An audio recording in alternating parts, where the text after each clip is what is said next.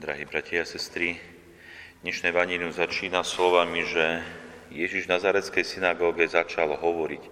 Dnes sa splnilo toto písmo, ktoré ste práve počuli. Ale ktoré písmo sme počuli? Čo sa práve splnilo, čo Ježiš hovoril? To dnešné vanílium nehovorí, ale keby sme sa vrátili týždeň späť, tak práve to minulotýždňové evanílium nám hovorí, čo Ježiš hovoril, čo sa splnilo. A to boli tie slova, ktoré pán Ježiš hovoril z knihy proroka Izaiáša, keď hovorí, duch pána je nado mnou, lebo ma pomazal, aby som hlásal evanílium chudobným. Poslal ma oznámiť zajatým, že budú prepustení a slepým, že budú vidieť. Utláčaných prepustiť na slobodu a ohlásiť pánu milostivý rok.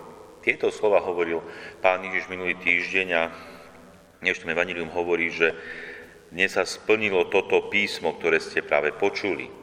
Čiže pán Ježiš povedal niečo, čo nedokáže povedať hoci kto. Hoci to nedokáže povedať, že dnes sa splnilo práve toto slovo, alebo toto písmo proroka, ktorý pred možno niekoľkými stáročiami prorokoval a hovoril, a sám pán Ježiš vo svojej autorite vyhlasuje, dnes sa splnilo toto slovo alebo toto písmo, ktoré ste práve počuli. A vidíme, že ten ľud, ktorý počúva pána Ježiša, tak prisvieča a diví sa milým slovám, ktoré vychádzajú z Ježišových úst, čiže počúvajú niečo, čo možno dávno nepočuli, alebo čo je pre nich také výnimočné, pretože naozaj pán Ježiš hovoril v sile ducha. Pán Ježiš hovoril inak, ako hovorili ostatní, či už učenci, farizei, zákonníci, alebo tí ostatní. Pán Ježiš mal v sebe tú silu a autoritu a vidíme, že ľuďom sa to páči. Toto bolo také prvé hlásanie dnešnom evanílium, ktoré sme počuli. No prichádza ešte iné ďalšie hlásanie, ktoré pán Ježiš v dnešnom evanílium hovorí.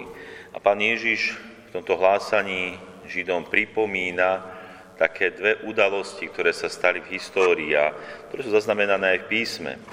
Pán Ježiš hovorí o období, kedy 3 roky a 6 mesiacov bol veľký hlad po celej zemi. Nepršalo, nebo bolo zavreté. Bol veľký hlad a ľudia nemali čo jesť. A ako pán Ježiš hovoril, tak k žiadnej inej vdove nebol poslaný prorok Eliáš, iba vdove zo Sarepty v Sidone. Bola to pohánka.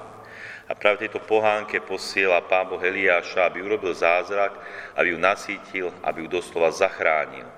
Ďalej hovorí o tom, že bolo malomocenstvo, choroba, ktorá postihovala ľudí a bola naozaj vážna a iba sírča Náman bol z tejto choroby doslova zázračne vyliečený a nikto iný. A vidíme, že práve na tieto slova, na toto hlásanie, ktoré Pán Ježiš hovorí, tak začínajú, začína ten ľud, ktorý počúva Ježiša Krista, tak zvláštne reagovať. Doslova Všetkých v synagóge zachvátil hnev, keď počuli tieto slova, toto hlásanie. A nebol to obyčajný hnev, bol to taký hnev, že chceli Ježiša Krista zabiť. Takýto obrovský hnev splanul v srdciach tohto ľudu. Prečo, milí bratia a sestry? Čo také hrozné pán Ježiš povedal, keď vlastne iba opisoval históriu, ktorá sa stala a vlastne hovoril pravdu, že bola nasýtená, zachránená tá vdova zo, zo Sarepty v Sidone a vylečený Sirča Náma. Čo také hrozné pán Ježiš povedal? Pán Ježiš nepovedal nič hrozné. Povedal iba pravdu, ktorá sa hlboko dotkla ega toho židovského národa, alebo tých, ktorí boli v tej synagóge. Dotklo sa ich to práve preto, že si mysleli, že sú niečo viac vo vzťahu k Bohu. Však oni sú tým vyvoleným národom. K ním príde Mesiáš. Boh ich si vyvolil, aby ich viedol a aby mal v nich zalúbenie. A vidíme, že hoci si Boh vyvolil židovský národ, predsa boli obdobia okolnosti, keď dal prednosť niekomu inému. Dal prednosť pohánke, tá, ktorá neverila, neúctievala Boha, dal prednosť Sirčanovi Námanovi, ktorý bojoval dokonca proti izraelskému národu. Dal týmto prednosť pred vyvoleným židovským národom. Čiže v tomto židovskom národe, v tých ľuďoch bola veľká pícha. Pícha, ktorá určite nie je dobrá. Pícha, ktorá doslova sa stavia voči Bohu.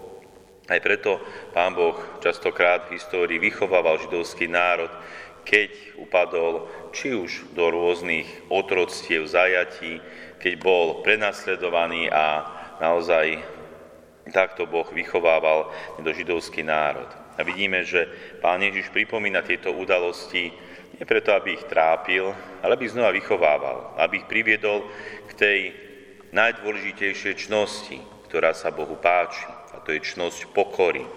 Ja som čítal také, takú peknú definíciu, že čo je to pokora a tá definícia hovorí, že pokora je slobodné, nie, vynútené uvedomenie si vlastnej nedokonalosti pred vyššou existenciou. Vyššou existenciou to je samozrejme Boh. Čiže uvedomenie si svojej nedokonalosti, slabosti, svojej hriešnosti. A keď si to uvedomujeme, vtedy dokážeme byť pokorný a vtedy nám Boh dokáže dávať svoju milosť. Doslova musíme sa skloniť pred Bohom. A jeden príbeh, ktorý ma oslovil, tak fiktívne rozpráva taký dialog medzi dubom, ktorý bol hrdý, mocný a krásny a hovorí ten dialog práve tieto slova. Na brehu rybníka stal mohutný a hrdý dub, Vzdoroval slnečnej páľave a neskláňal sa pred výchrom, lebo jeho korene boli hlboké. V blízkosti rástla na vlhkej pôde trstina. Vyzerala slabá a chatrná a skláňala sa pred každým náporom vetra. Ľutujem ťa, povedal je jedného dňa duch. Keby si rástla bližšie pri mne, ochránil by som ťa pred vetrom. Si veľmi láskavý, povedala skromná trstina, ale nestaraj sa o mňa. Keď príde silný výchor, skloním sa, ale nezlomím. Dub, zdorova, dub vzdorovito krúti hlavou. Ja odolávam každému vetru. Nikdy som sa pred ním nesklonil. Tej noci prišiel silný výchor. Spriamenému dubu polámal celé konáre, trsina sa ohýbala až k zemi. Výchor však ešte viac zosilnil. Celou silou narážal do zdorujúceho duba a nakoniec ho aj s koreňmi vyvrátil zo zeme. Keď bolo po nečase, stala tam slabá trstina spriamená vedľa vyvráteného dubu. Toto je, milí bratia a sestry, pokora. Skloniť sa, vedieť sa pokoriť, vedieť sa skloniť pred tou vyššou existenciou, čiže pred samotným Bohom.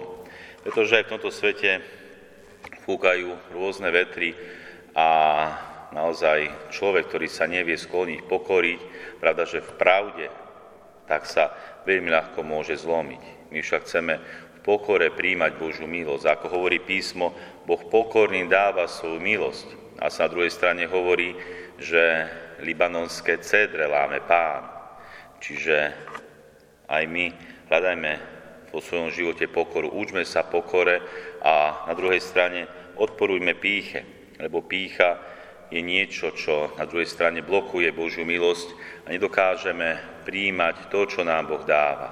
Takže, drahí bratia a sestry, buďme pokorní a nech nás Boh učí ceste pokory aj v našom živote. Amen.